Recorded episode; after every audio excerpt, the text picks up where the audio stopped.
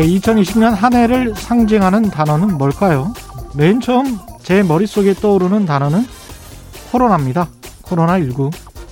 2019년에 발견된 이 바이러스가 2020년 한 해를 내리 짓눌렀죠. 하지만 코로나19 이전에 이미 우리는 자연이 좀 이상하게 돌아가고 있다는 것을 감지했습니다. 호주에서는 2019년 9월부터 일어난 산불이 2020년 정초까지 계속됐었고 북극권 바다의 해빙은 30년 안에 사라질 수 있는 있다는 경고가 계속 나왔었습니다. 밖에 나가서 운동하는 것이 위험할 정도로 한반도가 미세먼지로 뒤덮인 날도 자주 있었죠. 코로나19 이후 하늘에 비행기가 돌뜨고 공장이 가동을 멈추자 대기는 깨끗해졌고 푸른 하늘을 보는 날이 많아졌지만 이제 감염자 사람이 무서워서 마스크를 쓰지 않고는 밖에 나가지 못하게 됐습니다. 맨 처음 코로나19가 시작됐을 때 사람들은 그랬습니다. 인간이 자연에 몹쓸 짓을 한 대가가 아닌가 이렇게 두려워했죠. 그러나 코로나19의 끝이 보이는 것 같은 지금은 이렇게 말하고 있습니다. 코로나19가 끝나면 이제 보복 소비가 급증하게 될 것이야. 그럼 공장은 더 많이 돌아가고 비행기는 더 많이 날아다니고 하늘은 또 자욱해지겠죠? 아주 잠시만 성찰하고 대부분의 시간은 그냥 과거에 하던 대로 먹고 살고 쓰는 것. 그게 인간이 만든 자본주의를 지속시키고 있는 원동력이 아닐까 궁금해집니다. 그 힘은 지속 가능한 것일까요? 또 다른 코로나는 출몰하지 않을까요? 네, 안녕하십니까. 세상에 이익이 되는 방송 최경련의 경제쇼 출발합니다. 저는 진실탐사 엔터테이너 최경련입니다. 유튜브 오늘도 함께 갑시다!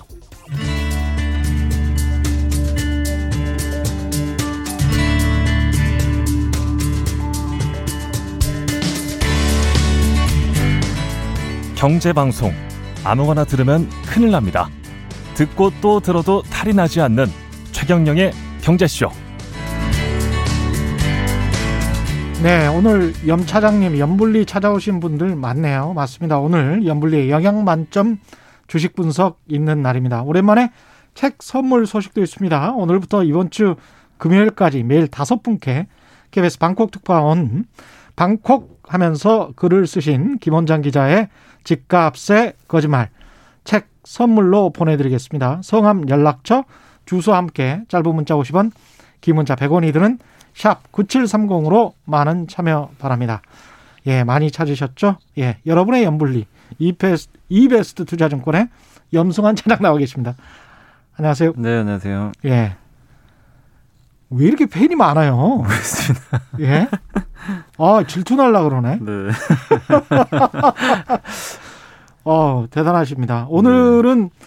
키워드로 알아보는 2020년과 2021년 증시 더불어서 이제 종목 분석도 좀 네, 해주실 뭐, 거죠? 예. 예. 그래서 많은 질문 부탁드리겠습니다. 네. 일단 올해 증시 이게 주식 거래일은 한 3일밖에 남지 않은 거죠. 이틀 남았어요, 이제. 이틀. 오늘 끝났기 오늘 끝났으니까. 30일 날 폐장일입니다. 아, 내일 그렇죠? 모레. 예. 예. 그러면 2020년 증시를 먼저 되돌아보면 네. 뭐가 가장 먼저 떠오르십니까? 일단 뭐 첫 번째로 다 아까도 이제 그 기자님께서 얘기하셨지만 코로나 19 예. 그거에 어떻게 보면 주식시장이 그러면 사실은 이제 일반적으로 생각하기엔 당연히 안 좋아야지 정상 아닌가 이렇게 생각할 수가 있는데 초기 반응은 안 좋았지만 오히려 그게 역설적으로 호재가 돼서 음. 코로나 19의 역설로 어떻게 보면 이제 역대급 유동성이 확대가 돼버린 거죠. 그러니까 주식시장이 주식시장도 사실 이제 주가잖아요. 가격은 아시겠지만 공급과 수요가 중요하잖아요. 결국에는 네.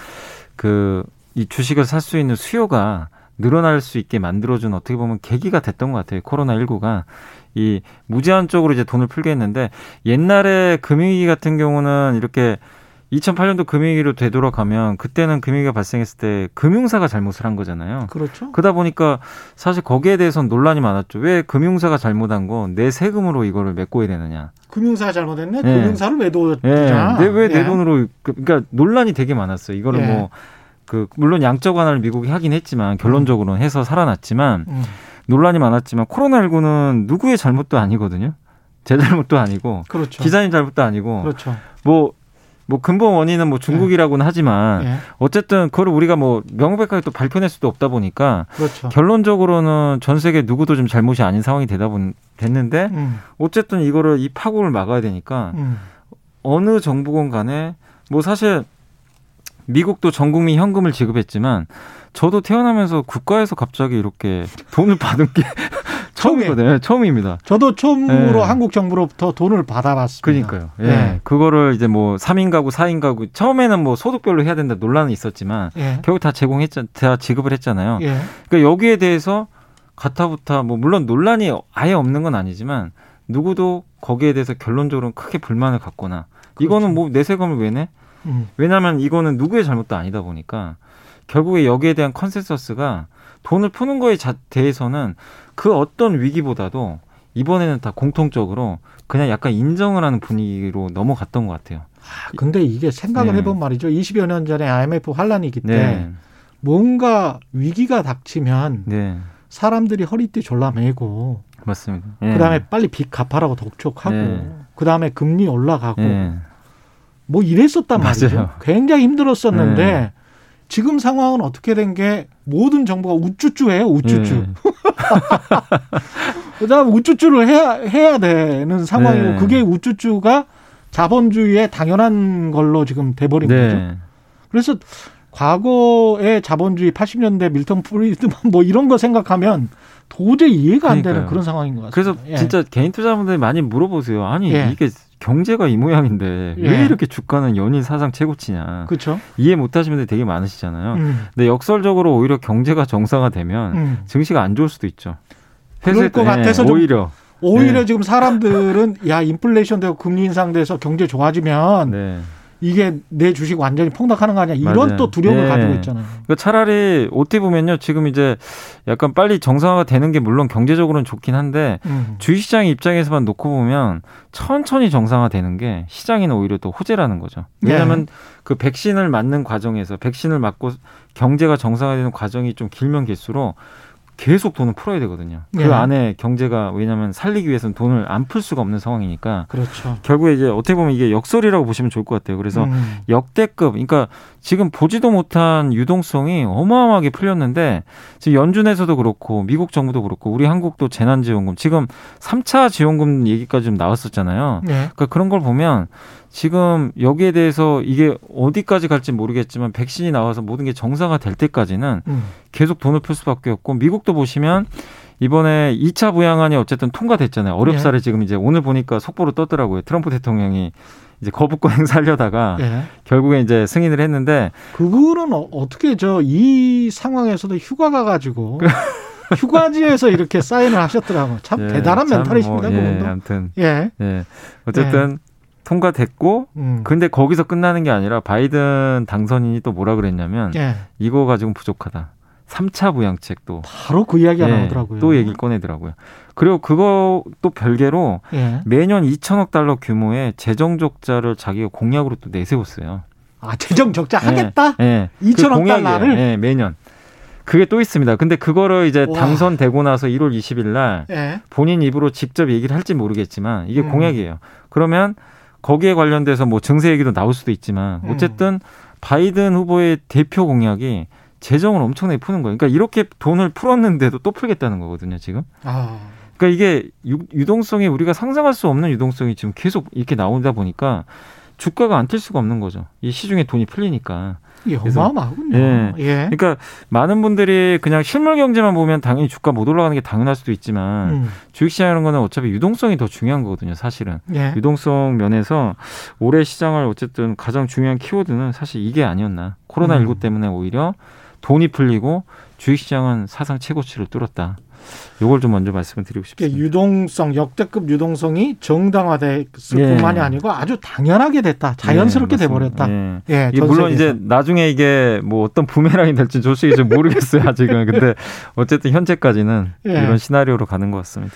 두 번째 키워드를 정리하기 전에 네. 벌써부터 질문이 와 있습니다. 제로 뷰티님 내년에 수소차나 수소차 인프라 쪽은 어찌 생각하시는지요? 수소는 좀 길게 보셔야 될 것 같아요. 아직은 음. 인프라가 구축이 되려면 예. 그러니까 그러니까 전기차 같은 경우는 뭐 우리가 이제 요새 보니까 저 아파트도 그렇고 그 아파트들 보면은 이렇게 음. 한두 대씩은 전기차 충전소가 또 이렇게 들어가 있더라고요. 예. 약간 이제 전기차는 뭔가 이제 생활 속에 밀접하게 조금씩 들어오는데 음. 수소차는 여기 국회에도 충전소가 있지만 그게 어마어마하게 돈이 많이 든다고 하더라고요. 예. 수소를 이제 생산하기도 어렵고 그래서 음. 수소는 물론 우리 한국에서 지금 문재인 정부의 또 대표 공약이고 가는 방향은 분명히 맞습니다만은 음. 시간적인 그 타이밍이 되게 오래 걸릴 것 같긴 해요. 예. 그리고 수소를 지금 아직까지 뭐 미국도 그렇고 일본하고 지금 한국 위주로 좀 가는 상황이다 보니까 음. 아직까지 그 수소를 이렇게 대중적으로 하기에는 뭔가 좀 시간적인 좀 부분 또 공간적인 부분도 좀 남아 있기 때문에 제 생각엔 수소 같은 경우는 여러분들이 그 확실한 좀 경쟁력이 있는 기업들을 한두 개를 좀 추리셔가지고 어. 굉장히 긴 호흡으로 승부를 보셔야지 음. 이게 당장 내년은 내년에 뭐 숫자가 나오고 이런 지금 산업은 아니거든요. 예. 그래서 그런 거 좀 잘 그 좀 고르셔서 하시면 좋을 것 같고 다만 수소 연료 전지하고 수소 차가 이게 나눌 수가 있거든요. 예. 수소 차는 시간이 진짜 많이 걸려요. 뭐 음. 도요다도 뭐 미라이 2라는 거 새롭게 내, 세우긴 네. 했지만 대중화 되기까지 너무나 먼 시간이 걸리니까 수소 연료 전지 쪽이 저는 좀 더 낫지 않나. 어. 수소 연료 전지는 지금 이번에 현대차도 사업에 뛰어들었는데 예.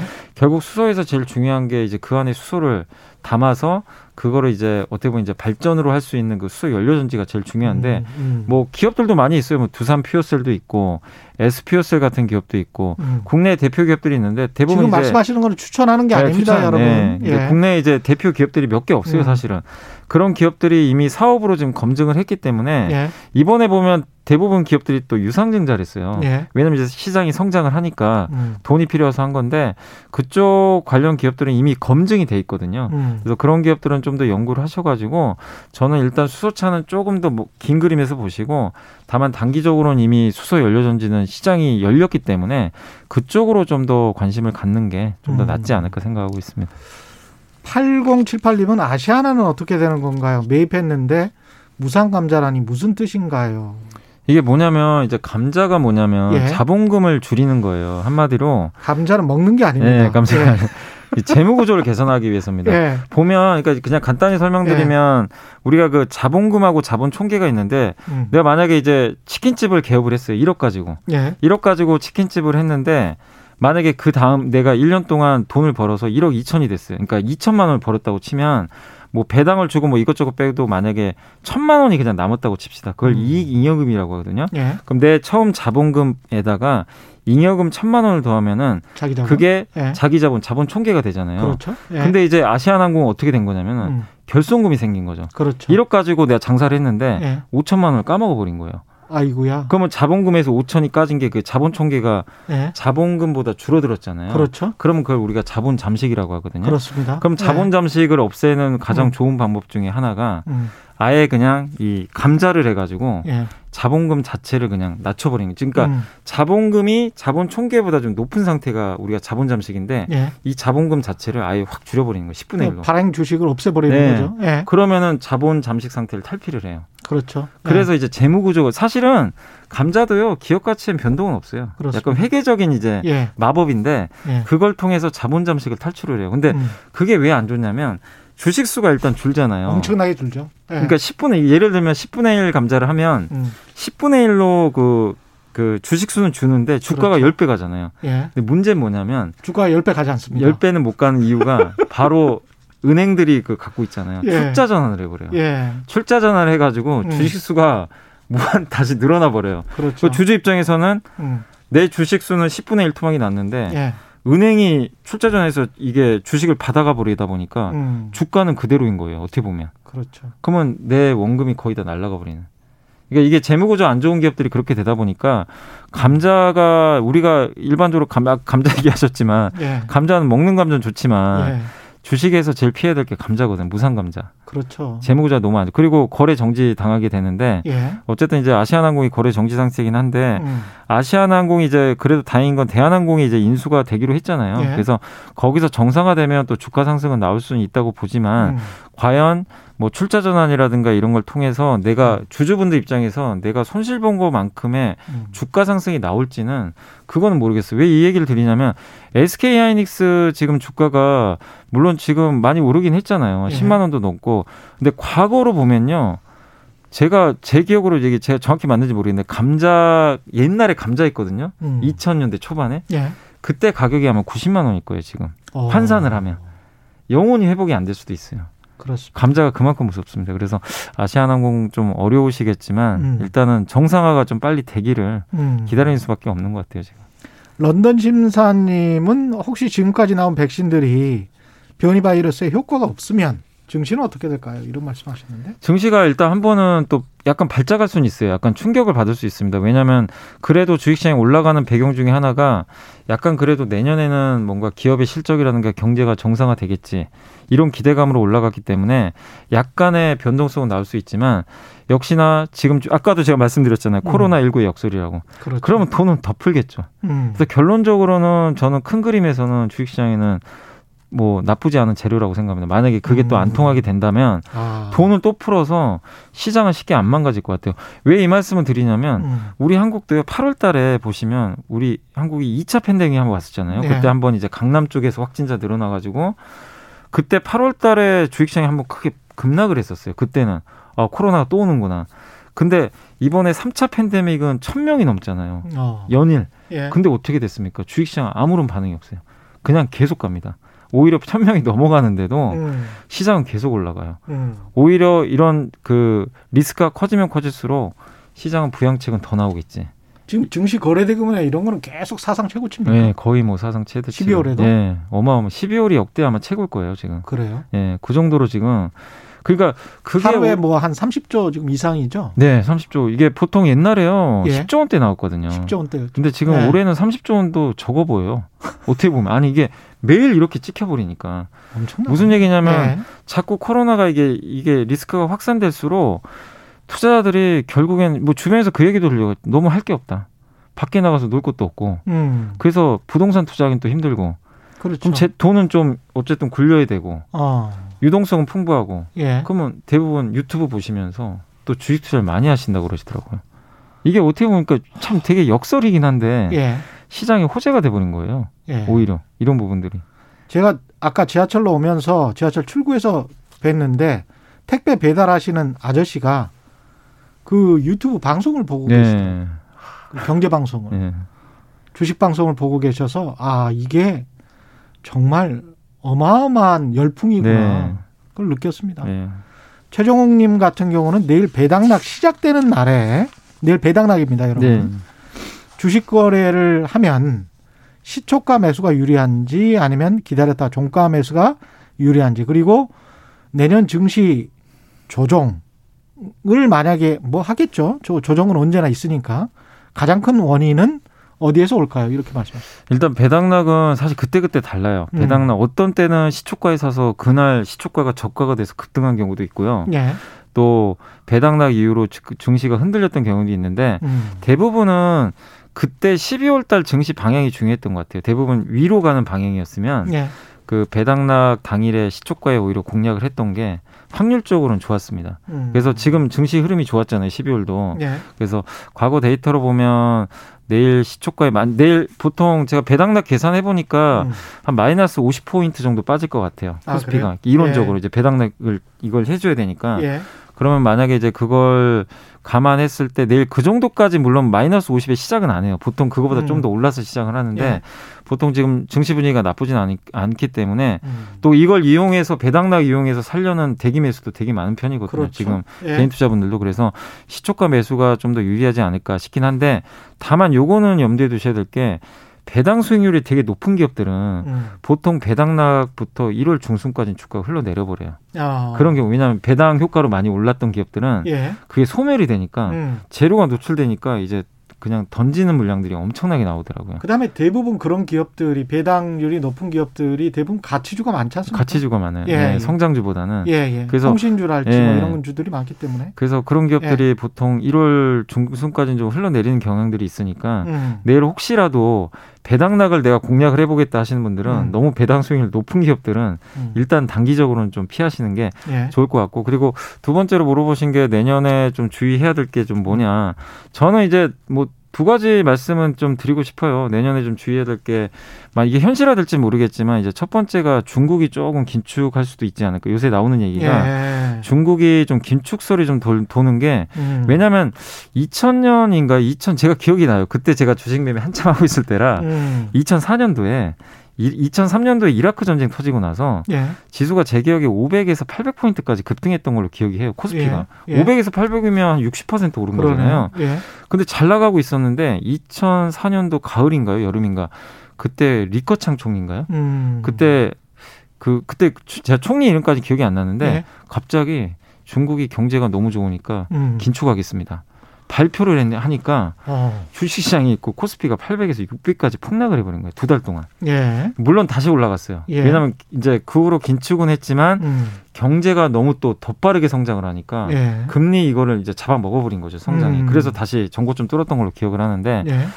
예. 만약에 내년도에 지금 아직까지는 성장에 대한 좀 의구심은 분명히 있잖아요. 이런 네. 상태에서 중국 나홀로 성장인데 중국이 음. 내년에 8% 성장할 거라고 그러더라고요. 음. 근데 만약에 중국도 지금 부채가 많고 약간 거품을 차단하려는 움직임 때문에 중국 정부가 알게 모르게 조금씩 스탠스를 긴축적으로 바꿔 나가면 증시는 일단 그걸 예상은 안 하고 있거든요. 예. 내년도도 중국은 뭐 경제 좋고 음. 통화 정책은 완화하겠지. 이게 consensus인데 만약 그 기조를 바꿔버리면 음. 약간의 시장이 발작이 일어날 수도 있는 거니까 예. 그거 조심하시고 하나 더 말씀드리고 싶은 거는 이제 다른 데서도 한번 얘기를 했던 건데 갑자기 내년 하반기가 될 것 같은데 모든 사람들이 이제 다 여행 가겠다고 어. 뛰어드는 거예요. 예. 그러면 어떻게 되겠어요?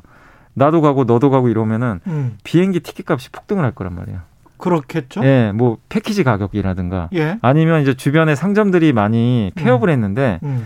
내가 먹고 싶은 가게는 몇 개 없단 말이에요. 그러면 사람들이 밖에 나가서 이제 먹기 시작하니까 음. 몰려요. 예. 그러면 음식 가격이 튀겠죠. 아. 무슨 얘기 서비스 예. 물가가 튈 수 있다는 거예요. 그러네요. 순식간에. 예. 그게 순식간에 튀면 금리도 인플레이션? 깜짝 놀라겠죠. 예. 이게 뭐지? 음. 물가가 너무 갑자기 튀어버리면 음. 금리가 시중금리가 튀어버려요. 그러면 약간 이것도 증시에는 조금 약간 리스크. 저는 어쨌든 그건 일시적이라고 보거든요. 예. 왜냐하면 그게 일시적으로 이연 수요가 발생했다가 다시 또 정상화 되겠죠. 음. 그러면 나중에 물가는 또 떨어질 텐데, 근데 순간 이제 물가가 튀어버리면 음. 증시가 또 갑자기 화들짝 놀랄 수가 있다는 거예요. 예. 그러면은 갑자기 이것도 예상을 못한 부분에서 발생을 하게 되면 음. 주식시장의 변동성이 또 한번 커질 수 있다는 거죠. 나중엔 또 간다 하더라고요. 그래서 네. 그두 가지 부분은 일단 한번 내년도에 그래도 우리가 머릿속으로 그려본다면 나올 수 있는 시나리오 중에 하나거든요. 예. 그래서 그 두 가지 리스크는 한번 생각을 해보시면 좋을 것 같습니다. 예. 예. 질문이 한도 끝도 없이 들어오고 있기 때문에 계속 키워드 예. 이야기는 해 나가야 되겠습니다. 두 번째 키워드는 동학개미 운동이 될 수밖에 없는데 네.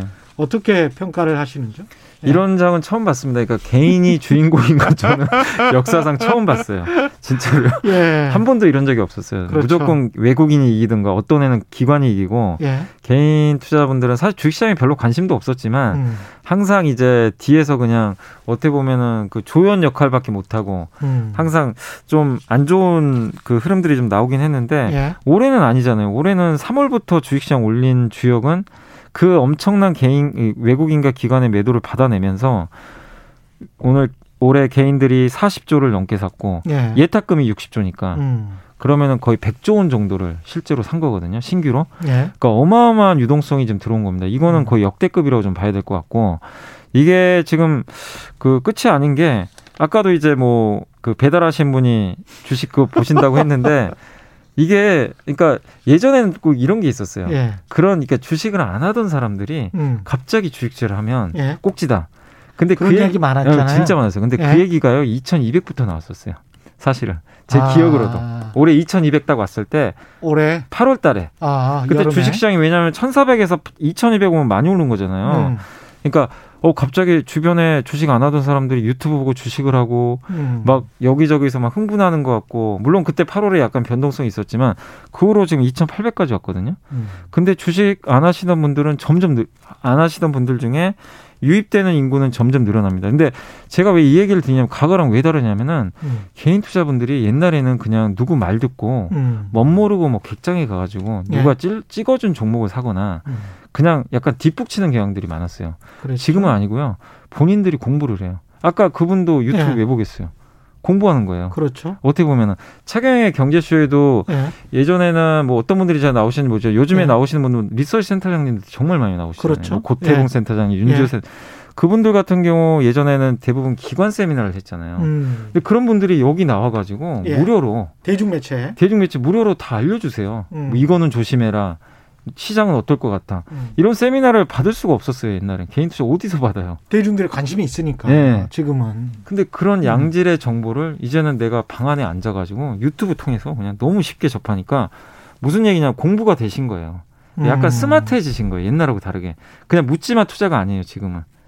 장이 급냉할 가능성은 그래서 없는 겁니까? 저는 지금 당장은 이게 없다. 차가워지기는 좀 쉽지 않을 것 같아요. 지금의 아, 구도 자체가. 그래요? 근데 아. 정말 뭐 너무나 이게 많은 사람들이 흥분하면 모르겠는데 음. 제가 또 이 말씀을 왜 드리냐면요. 지금 이제 주식시장에도 보면 이렇게 사상 최고치인데 비관론이 이렇게 많은 적은 좀 처음 봤어요. 이게 세 번째 키워드예요 지금 이제 세 번째 키워드 세 번째. 키워드는 아, 저 이게 너무 신기한 거예요. 아 계속 지금 올라갔는데 네.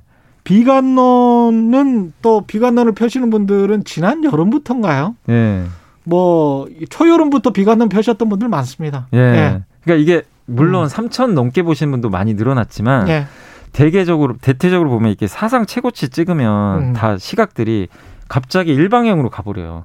음. 비관론으로 보시던 분들도 상승으로 바꿔버리시고 예. 그러면서 이제 결국엔 모두가 좋게 보면서 꺾여버리는 게 옛날에 이제 패턴인데 그렇죠. 요즘엔요 주시장이 계속 올라가도 음. 뭐 뉴스를 봐도 그렇고 어디서 흥분했던 기사가 없어요. 음. 기사도 잘 안 보이고 개인 투자분도 별로 흥분을 안 하세요. 예. 거기다가 이제 내노라 하는 전문가분들도 음. 되게 이제 물론 잘 보시죠. 보셨던 분들도 시장이 이제 많이 올라오다 보니까 음. 굉장히 비관적으로 보시는 분도 되게 많이 늘어나셨어요. 정말 뭐 좋게 보 오히려 좋게 보셨던 분들도 갑자기 이거는 좀 꺾어야 되겠다. 음. 이렇게 바뀌신 분도 많고. 그러니까 뭐냐면은 옛날에는 열명이면 아홉 명이 다 좋게 봤다면 예. 지금은 열명이면 다섯 명은 좀 안 좋게 보는. 음. 반반 약간 섞여 있는 거예요. 그러다 보니까 흥분이 없는 거예요. 아, 이게 관점이 다양하다. 예, 네, 관점이 모두가 한 방향을 보면 사실은 역방향이 나오잖아요. 우리가 닷컴 버블 때는 뭐 별 이야기 다 했는데 네. 그렇 그렇게 생각해 보니까 좀 관점이 다양해졌네요. 예. 그러니까 예. 이게 오히려 주식시장에는 호재라고 볼 수도 있는 거죠. 옛날하고 오히려. 다른 점이 왜냐하면 모두가 뭐 고를 외치면 음. 진짜 그거는 진짜 리스크가 크거든요. 음. 근데 정말 유명하신 분들도 나오셔가지고 그 제가 증권사 보고서를 매일 봐요. 예. 그 중에 70%는요 주식시장이 많이 올랐잖아요. 음. 단기적으로는 조심해야 된다. 그 예. 보고서가 예. 제일 많아요. 근데 아니나 다를까 그걸 비웃기라도 하듯이 시장이 지난주에 뚫어버렸잖아요. 삼성전자가 그렇죠. 역대 예. 또 최고치. 예. 그러니까 아직도 시장에서 약간 경계하자는 심리가 지금 아직도 많아서 과거처럼 흥분하거나 그런 게 너무나 안 보여서 음. 이번 그러니까 2020년 장에 진짜 또 새롭게 바뀐 트렌드인 것 같아요. 이것도 음. 흥분 없는 상승장. 아니 이렇게 되면은 과거 이제 금강을 찾으러 캘리포니아에 많이 가 사람들이 가니까 결국은 청바지 장사가 돈을 제일 많이 아, 예, 벌었잖아요. 예, 예. 그런 것처럼 지금 증권주들도 상당히 좀 눈여겨봐야 되는 거 아닙니까? 아유, 너무나 좋죠. 사실 저는 이제 제가 영업부서에 있잖아요. 예. 있으니까 데이터를 매일 보거든요. 예. 보면 그냥 매일 이제 요즘에 좀 무덤덤해지긴 했는데 음. 불과 한 두 달 전만에 저게 진짜 저 수치가 맞나? 어. 그러니까 너무 역대급 수치들이 계속 나오는 거예요. 그렇죠. 근데 이게 재밌는 건 뭐냐면 보통 증권주 투자하시는 분들이 좀 힘들어 하시는 게 예. 증권주가 천수답이에요. 아시겠지만. 그렇죠. 왜냐하면 잠깐 좋았다가 예. 개인분들이 돈 벌면 나가버려요. 그렇죠. 그리고 다시 원위치. 예. 이게 매년 반복돼요. 예. 길어봐야 사이클이 3개월, 4개월이에요. 그래서 주가 수익 배열이 뭐 10배 넘는 경우가 거의 없어요. 없습니다. 예. 예, 증권주가. 되게 예. 쌉니다. 뭐 PER 5배 안 되는 기업도 많고. 그게 그게 이제 그런 이제 약간의 이제 고정관념 때문인데 그동안의 역사 때문에. 예. 근데 올해 딱 보시면 올해 3월부터 8월 왔을 때요. 음. 증권주 이제 꺾인다 다 봤던 분들이 음. 왜냐하면 이거 올해 안 간다. 개인들도 떠날 거다. 그렇죠. 근데 지금 보면 12월이잖아요. 떠나기는커녕 더 들어왔거든요. 예탁금은 음. 더 늘어났어요. 근데 내년까지 봤을 때 음. 도대체 개인 투자분들이 주식 안 하면 내년에 또 뭘 할 거냐. 또 생각을 해보면 은행 금리가 많이 올라가면 모르죠. 예. 제가 이제 이 얘기를 많이 해드리는데 은행의 기대 수익, 은행의 지금 예금 금리가 0.5%잖아요. 근데 우리나라 지금 PER이 13배거든요. 예. 13배면 역대 거의 최고 수준이에요. 예. 그럼 그것만 보면 비싸긴 해요. 근데 예. PER의 역수가 주식시장의 기대 수익률이거든요. 그렇죠. 그럼 예. 7.7% 나와요. 아, 그럼 내가 주식 투자를 했을 그렇죠. 때 1년에 7.7, 예. 예. 예. 7.7%가 나오거든요. 음. 그러면 은행에 내가 넣어놨을 때 0.5인데 예.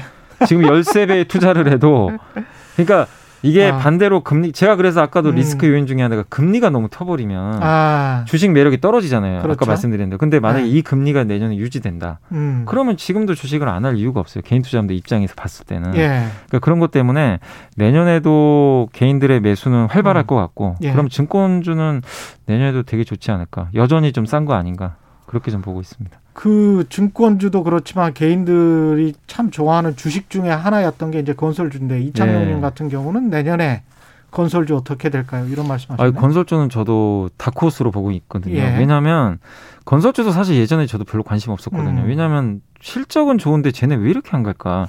제가 아무리 그냥 고민해봐도 답이 안 나오더라고요. 근데 예. 결론은 그거였죠. 건설주니까. 예. 정부에서 용인을 안 해주니까. 예.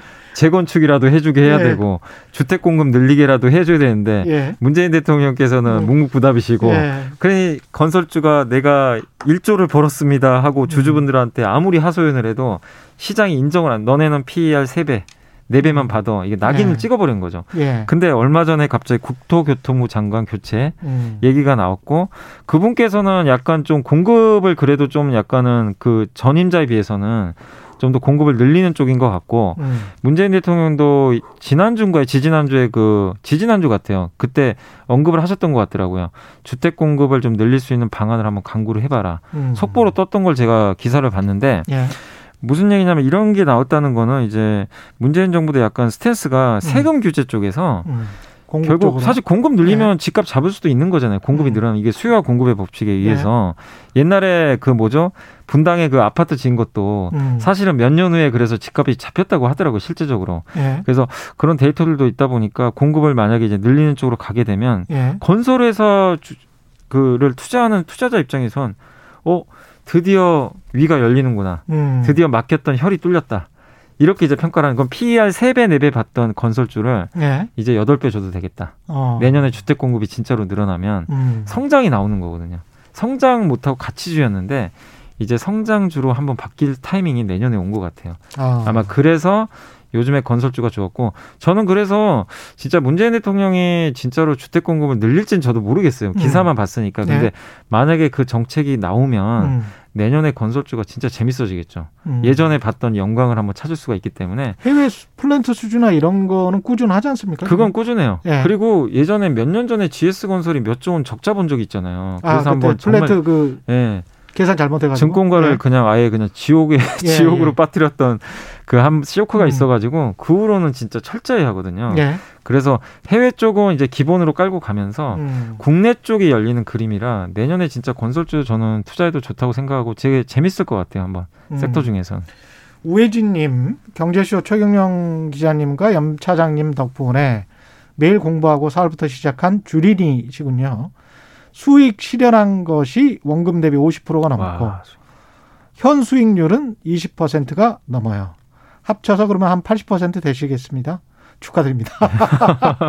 두 분께 정말 감사드려요. 네. 보람이 있습니다. 네. 최윤선님, 배당금은 주식을 소유한 시간과는 상관없이 받죠? 그럼요. 이제 네. 배당금은 내년에 음. 보통 주주총회에서 확정을 하는데 음. 이제 보통 작년 배당금 기준으로 줄 거라고 생각이 적자만 안 봤으면 그렇죠. 그럼 예를 들면 어떤 기업이 뭐 천 원을 줬다 작년에 음. 그러면 배당 성향이라고 있어요. 전체 이익에 얼마를 주는데 음. 회사마다 달라요. 매년 천 원만 주는 회사가 있고 번 돈에 따라서 배당 성향으로 나눠서 주는 기업이 있는데 대체적으로 비슷하긴 한데요. 어쨌든 내가 주식을 1년을 보유했건 뭐 하루를 보였건 그렇죠. 상관없이 네. 오늘 종가 기준으로 내가 뭐 예를 들면 SK텔레콤이 배당 많이 주잖아요. 음. SK텔레콤을 내가 만약에 보유를 오늘 하고 있었어요. 예. 오늘 하루만 예. 오늘 사가지고 그럼 그 음. 그 사람도 배당금을 주당 천 원을 주고 음. 내가 1년 전에 갖고 있던 사람도 지금 안 팔고 그대로 있었다. 그 사람도 똑같이 천 원이 나가게 됩니다. 그냥 이것도 미국처럼 쿼터로 분기마다 주는 게 합리적인 것 같아요. 저는 그 월별로 줬으면 좋겠어요. 월별로 미국은 월로 주잖아요. 월로 주는 회사도 있잖아요. 그래서 장기 투자도 유도하고 네. 그렇게 해서 이제 은퇴하신 분들은 주식을 가지고 아, 예. 살아갈 수도 있거든요. 예. 예. 그래서 좀 그렇게도 정부도 그렇고 기업들도 그렇고 빨리 정책 전환을 하고 그쪽으로는 좀 혜택을 주는 게 예. 맞지 않나 그런 생각이 듭니다. 그럼 진짜 예. 진정한 재테크가 되는 거죠. 사실 어떻게 보면 그렇죠. 노후를 대비한 예. 진짜 투자 수단이 확실히 정립이 되는 거니까 음. 좋은 거죠, 사실. 그러니까 집에 자꾸 투자하는 이유가 고정적으로 수익이 없기 때문에 네. 상가나 집 한 채 가지고 그거 가지고 월세 살려고 이제 아, 예. 많이 그러시거든요. 네, 은퇴하신 맞습니다. 분들이. 근데 이제 이렇게 안정적으로 외국처럼 되면 예. 그런 요인들이 조금 줄어들게 되겠죠. 그죠. 예. 주가 우리나라 지수도 레벨업 될 수 있는 요인 중에 하나죠. 예, 예, 그렇습니다. 예. 김광민님 네이버 매수 후에 계속 횡보하는데 별다른 호재가 없어서 그런 건지 네이버 전망 좀 부탁드립니다. 이건 이거는 제가 음. 명백히 말씀드린 저의 의견은 아니고 제가 증권사 보고서를 자주 보거든요. 예. 거기서 이제 한 애널리스트 분이 예. 네이버에 대해서 약간 이제 뭐 너무 부정적이라보다는 예. 그 내년 1분기까지 음. 비용이 들어가는 게 좀 많이 있나 봐요. 일본 음. 일본에서 사업 많이 하는 거 아실 거예요. 예. 거기 뭐 핀테크 사업이나 라인 있죠, 라인. 그래서 예. 마케팅을 많이 해야 돼요. 예. 그래서 카카오는 매출, 그러니까 매출이나 이익이 꾸준히 성장을 하는데 음. 왜냐하면 카카오는 옛날 몇 년 전부터 투자를 엄청나게 했어요. 마케팅도 많이 하고. 예. 그러니까 비용이 이제 크게 늘어날 게 없는데 네이버는 일본 쪽에 사업을 많이 하다 보니까 그게 내년 1분기까지 비용이 많이 나간대요. 음. 그래서 이익 당연히 비용이 증가하면 이익은 줄겠죠. 그래서 이익이 좀 정체돼서 주가 부진한 건데 거기 나온 보고서에 나온 얘기 뭐냐면 내년 2분기부터는 이제 그게 개선이 된대요. 음. 그러면 주가는 한 보통 3개월 먼저 반영을 하거든요. 그러면 올해 말까지는 조금 재미없을 수는 있지만 음. 내년 2분기부터라고 좀 봤을 때는 저는 적어도 내년 한 1월 말이나 2월부터는 오히려 주가 흐름이 좋아질 수 있어요. 그래서 음.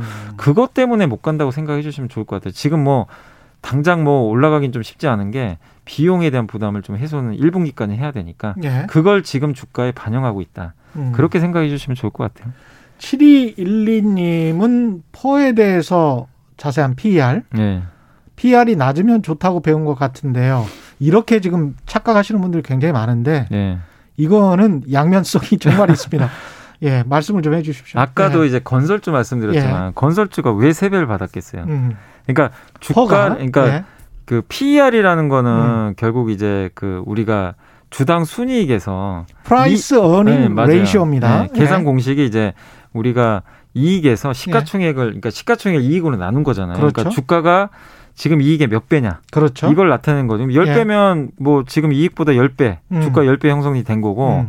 예를 들면 이제 그런 기업 가치를 이제 그렇게 평가를 하는 건데 당연히 그게 낮을수록 저평가됐다고 좀 생각하잖아요. 예. 근데 반대로 주가를 우리가 이제 그 수학 공식에서 그러면은 주가를 이렇게 왼쪽에 놓고 음. 보면 주당 순이익 곱하기 그러니까 이익 곱하기 PER이 돼요. 공식이. 예, 예. 바뀌게 되죠. 예. 그럼 주가를 결정하는 건 두 가지 요인입니다. 음.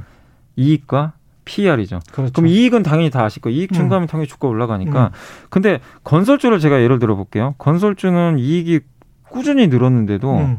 주가가 안 가요. 음. 제자리거나 오히려 더 빠져버렸어요. 원래 PER이 낮아. PER을 깎아버리니까. 그렇죠. 그러니까 네. 이거를 이해를 하셔야 돼요. 아까 증권주처럼 네. 원래 PER이 낮아. 네. 이 산업군의 전망, 그 다음에 성장 전망을 그렇게 높게 쳐주지 않아 네. 시장에서. 그러니까 같은 일조를 버는데 음. 은행이 일조를 버는 거랑 음. 만약에 카카오가 일조를 벌었다고 생각해 보세요. 그렇죠. 어마어마한 차이가.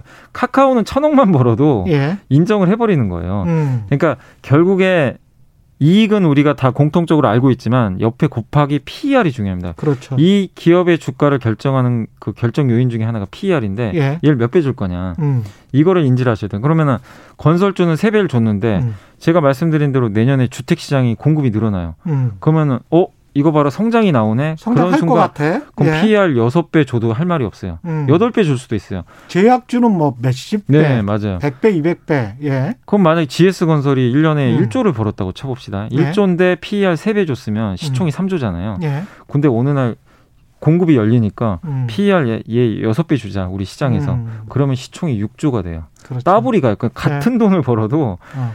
LG전자가 지금 주가가 날라다니잖아요. 음. 아시죠? 근데 LG전자가 버는 돈은 내년에도 비슷하대요. 음. 근데 왜 주가가 가냐면 전장 부품 시장이 이제 본격적으로 아. 뛰어들어요. 이거는 PER을 높게 줘주는 사업이에요. 자동차 전장 부품, 네. 기존의 산업. 은 네. PER을 8배 줬어요, 보통 음. LG전자를. 그럼 아. 너는 1조 보니까 8배 예. 줄게. 가전이니까. 네. 예. 근데 전장은 몇 배 주지? 20배, 음. 30배 줘도 되겠네? 음. 그래 버리니까 음. 기업 가치가 점프라는 거예요. 음. 그러니까 PER은 진짜 코에 걸면 코걸이고 그렇죠. 귀에 걸면 귀걸인데 음. 여러분도 판단하기 어렵지 않아요. 음. 이 삼성전자도 마찬가지예요. 파운드리는 그렇죠. PER 20배 이상 줘버려요. 예. 그게 지금 가치가 되니까 삼성전자 주가가 이익은 사실 2018년보다 적어요, 지금. 근데 주가는 사상 최고치인 게 PER이 올라가 버렸어요. 이걸 인정을 해버렸어요. PER 10배 받던 삼성전자를 지금 15배 주고 있어요. 음. 시장에서. 예. 그게 파운드리 때문이거든요. 이거를 좀 잘 개념을 이해하시면 잘 이해하시면 어, 돈을 예. 많이 버실 수 있습니다. 예. 사실은 PR이 낮은 가치주에서 예. PR이 높은 성장주로 그 기업이 전환하는 변환하는 결정인자라고 했어요. 맞아요. 어떤 예. 시점을 예, 포착을 하신다면 굉장히 많은 돈을 버실 수가 있습니다. 그게 핵심인 것 같아요. 기사님께서 말씀해 주신 대로. 예. 그 시점을 좀 잘 아셔야 됩니다. 예. 행복진이님, 신기철님, 2021년 게임주는 어떨까요? 이렇게 게임주는 종목이 예. 너무 많아가지고요. 예. 저는 게임 업종 자체에 대해서는 좋게 봐요. 왜냐하면 음. 뭐 지금 게임이라는 건 또 경기 방어적인 성격도 있고 뭐 예. 경기 안 좋다고 안 할 것도 아니고 예. 꾸준히 하니까 근데 게임주 투자하실 때 제일 포인트는 일단 IP라 그러는데 음. 유명한 옛날에 게임 IP를 갖고 있는지 예를 들면 NC소프트는 리니지가 있잖아요. 컴투스는 서머너즈 워, 웹젠이라는 기업은 뮤라는 게 있어요. 음. 그게 나온 지가 되게 오래된 게임들인데 예. 그 지적 재산권을 가지고 그걸로 새 신작 게임을 또 만들어내요. 어. 그러면은 그게 하나의 재산인데 그걸 통해서 신작 게임을 만드는데 그게 대부분 또 흥행을 잘하더라고요. 예. 그러면 이번에 보면 내년 1분기에 NC소프트가 블레이드 앤 소울 2라는 게임이 이제 신작 게임이 또 몇 년 만에 나와요. 예. 그게 성공할지 안 할지 우린 몰라요. 음. 근데 어쨌든 과거에 PC로 성공했던 게임인데 예. 그러면 사람들이 오 NC가 오랜만에 신작 게임을 내놓네 성공할 수도 있겠다. 그러면 거기다가 이제 아까 PER을 또 올려줘요. 음. 성공할 수 있으니까 기대감 예. 때문에 컴투스란 기업이 내년 2월에 또 신작 게임 나오거든요. 정말 오랜만에 음. 6년 만에 나오는 것 같아요. 엄청난 대작이라고 하는데 거기다가 역시 오 얘 진짜 오랜만에 신작 게임 나왔네. PER을 또 높여줘요. 그럼 그 기대감으로 주가 또 올려버립니다. 음. 그러니까 뭐냐면 게임주 투자하실 때는 반드시 이 회사가 과거에 성공했던 흥행했던 IP 지적 재산권을 가진 게임이 있는지를 먼저 알아보시고 음. 그 그런 게임을 가지고 새롭게 조만간 출시한 게임이 또 있는지 음. 그런 거는 주식 담당자한테 전화 한번 해보세요. 예. IR 담당자 그러면 알려줄 거예요. 언제 정확한 뭐 언제 나올지는 그거는 정확히 안 알려주지만 이러이런 계획들은 있습니다. 그러면은 신작 게임 모멘텀이 있는 기업들의 스케줄을 좀 파악을 해가지고 어 얘는 언제쯤 나오겠다 이걸 가지고 주가가 안 좋을 때 음. 사가지고 장기 투자하시면 돼요. 단 신작 게임이 나올 때는 정리를 하셔야 됩니다. 오케이. 왜냐하면 예. 빠지는 경우들이 많기 때문에 발표하고 나서 일종의 이제 노하우입니다. 예, 노하우로 그거. 말씀을 해주셨고 2020년 키워드를 쭉 알아봤는데 역시 이제 궁금한 거는 2021년 새 신축년 소띠던데 내년 증시 키워드는 어떻게 전망하십니까? 저는 일단 이제 네 가지로 그냥 간단히 말씀드리면 예. 일단 저금리는 계속 될 것 같고요. 왜냐하면 음. 금리를 지금 당장 올리겠다고 안 했습니다. 연준 의장도 분명히 3년 그랬죠? 동안 저금리 약속을 예. 했고 물론 음. 물가가 갑자기 튀면 시중 금리는 오를 수 있어요. 그렇죠. 그렇지만 그건 일시적인 현상이기 때문에 음. 저는 저금리 정책 금리는 장기화되기 때문에 주식시장이 여전히 우호적이고 두 번째가 아까 이제 그 개인 투자분들이 스마트해졌다고 했잖아요. 예. 주식시장이 좀 뛰어들었는데 예. 이분들이 어쨌든 올해 또 돈도 많이 버셨는데 음. 내년에는 또 올해를 기반으로 해서 당연히 좀 더 공격적으로 투자를 하실 것 같아요. 음. 그리고 약간 머뭇머뭇 거리셨던 분들이 예. 지금 시중에도 보면 그 고객 예탁금이 60조예요. 예. 이건 주식을 살려고 노는 돈인데 아직도 그렇죠. 그대로 있어요. 아. 대기 자금도 지금 어마어마합니다. 대기 자금이 대단하네. 예. 이미 그러니까 그 사람들은 주식으로 가지고 있는 게 아니고 현금으로 가지고 있는 고객 예탁금은. 주식을 바로 사기 위한 돈인데 와우. 예. 예. 그 돈이 그대로 있어요. 뭐 일각에서 뭐 백조 간다는 얘기도 있긴 하지만 어. 어쨌든 간에 위험 선호 현상이 여기서 쉽게 꺾일 거냐. 예. 그리고 점점 이런 최경영의 경제쇼 같은 예. 경제 유튜브들이 계속 채널이 많아지고 예. 좋은 분들이 나와서 얘기할수록 예. 개인들은 더 똑똑해지겠죠. 그렇죠. 그 위험을 더 즐길 수가 있어요. 과거처럼 위험을 회피하는 게 아니라 음. 그냥 누구 얘기 듣고 카더라가 아니라 음. 본인이 알아서 공부를 하시고 우리나라 사람들 너무 똑똑하단 예. 말이에요. 그러니까 과도하게 똑똑해. 너무 똑똑하면 안 되는데. 네. 그게 많이 달라진 것 같아요. 예. 무슨 얘기냐면 내가 예. 기업을 아니까 예. 일희일비 안 해요. 그러네요. 예전처럼. 그리고 예. 세 번째가 역시 삼성전자 얘기 안 할 수가 없는데 반도체 예. 슈퍼사이클이 내년 하반기부터 아. 나올 거라는 이게 음. 맞을지는 저도 몰라요. 음. 근데 진짜로 지금 분위기는 맞는 쪽으로 가고 있는 것 같더라고요. 약간 예. 컨센서스가. 예. 그래서 요게 좀 맞아 떨어지면 역시나 증시에 긍정적이고 마지막으로 네 번째가 뭐냐면 옛날에는 주도주가 올해도 BBI즈라 그랬잖아요. 예. 주도주가 한정돼 있어요. 음. 옛날에 차화정 2017년도 강세장 2,600 갈 때는 반도체만 갔어요. 예. 다들 아시겠죠. 근데 지금 장은 안 그래요. 음. 뭐냐면 물론 반도체가 불을 지펴놨지만 음. 반도체 외에 뭐가 있습니까? 2차 전지 있죠. 예. 그 밑에 신재생 에너지, 친환경이 있죠. 음. 거기다가 자동차도 지금 내년에 좋아요. 현대차구로. 음. 예. 이쪽도 내년에 엄청난 성장. 음. 거기다가 그거 외에 내년에 만약에 이제 백신이 나와서 모든 게 정상화되면 음. 경기 민감 섹터까지 지금 움직일 여건이 좀 조성이 된 거예요. 그러네요. 뭐냐면 예. 옛날에는 한두 섹터만 쫙 가가지고 얘네가 예. 꺾이면 그냥 끝나버렸어요. 예. 근데 뭐냐면은 지금은 주도주가 확산이 되면요 음. 반도체가 약간 휘청거려도 다른 애들이 또 받쳐준단 말이에요. 어. 그럼 증시 변동성이 완화되겠죠. 예. 주도주가 확산되는 것도 저는 되게 좀 좋게 그러니까 옛날에는 특정 업종 위주로 갔다면 음. 특정 업종이 아니라 이게 점점 좀 분산되는 어. 주도주가 좀 한 한두 개에서 다섯 여섯 개로 늘어나면서 예. 이게 서로 밀고 당기고 하면서 가는 음. 그런 장이 내년에 펼쳐질 것 같아서 상당히 좀 이 부분도 이게 근데 뭐제 예상과 다르게 진짜 반도체하고 만약에요 2차 전지만 간다 예. 나머지 못 간다 예. 그러면 이건 변동성이 너무나 커질 수가 있어요. 그렇죠. 예. 예. 근데 제가 예상한 대로 진짜 확산이 되면 음. 되게 좋은 그림이 내년에도 나올 수가 있거든요. 예. 그러니까 이 부분은 한번 체크를 해보시면 좋을 것 예. 같습니다. 한 2분밖에 안 남았는데 질문이 두 개 더 와 있습니다. 이종영님. 바이오 관련주 내년에도 전망이 좋겠죠? 뭐 셀트리온, 삼성 바이오로직스. 저는 계속 예. 바이오 쪽은 좋게 보는 게 어차피 음. 고령하고 이건 시대를 거스를 수 없고요. 예. 그다음에 특히 CMO라 그러잖아요. 예. 이번에 코로나 치료제도 백신도 그렇고 음. 그걸 개발하는 게 문제가 아니라 음. 개발해서 누가 만들어 주냐 이거죠. 생산. 대량 생산. 예. 그거를 잘하는 나라는 한국이에요. 인도하고 한국이 잘한다 그러더라고요. 거기에 특화된 국가기 때문에 음. 저는 바이오 쪽에서 신약 개발은 제가 모르겠어요. 그건 네. 복불복이니까 약간 어떻게 보면 음. 그래서 CMO 쪽은 좀 계속 좋게 봐야 되지 않을까 생각하고 있습니다. 아까 질문이 하나 더 와 있었는데요. 질문 하나만 더 보여주시죠. 네. 예, 김기철님 현재 산업군의 업종 PER하고 targeting PER은 증권사 리포트 통해서 확인하는 게 제일 빠른가요? 예, 그거는 예. 증권사 리포트를 보시는 게 예. 가장 좋습니다. 왜냐하면 예. 그분들이 매일 하시는 게 그거거든요. 그렇죠. 자기 업종만. 예. 그래서 다른 데는 좀 업데이트가 늦어질 수가 있고 과거 음. 데이터가 있을 수 있으니까 음. 매일매일 나오는 최신 그 보고서에 보면 그런 PER들 다 적어놓잖아요. 그렇죠. 에너지 예. 때문에 그거 예. 참고하시는 게 가장 빠릅니다. 그래서 또 한 가지 이제 네. 저 참고로 내년도의 순이익과 지금 현재 주식 수를 비교를 해서 PER을 계산을 예. 꼭 해보십시오. 예. 올해 거 가지고 하시면 안 됩니다. 맞아요. 내년 걸 보시면 12개월 예. forward라 그래요. FWD라고 하는데 예. 그걸 보고서 보면 그런 게 써 있어요. 그렇죠. 그걸 참고하시는 게 좋습니다. 12개월 forward, 12개월, 예. 12 써놓고 FWD 이렇게 예. 써져 있습니다. 예. 오늘 말씀 감사하고요. 지금까지 이베스트 투자증권의 염승환 차장과 함께했습니다. 고맙습니다. 네, 감사합니다. 예. 그리고 오늘 KBS 방콕 특파원 예, 방에서 콕 틀어박혀서 쓴 책입니다. 예.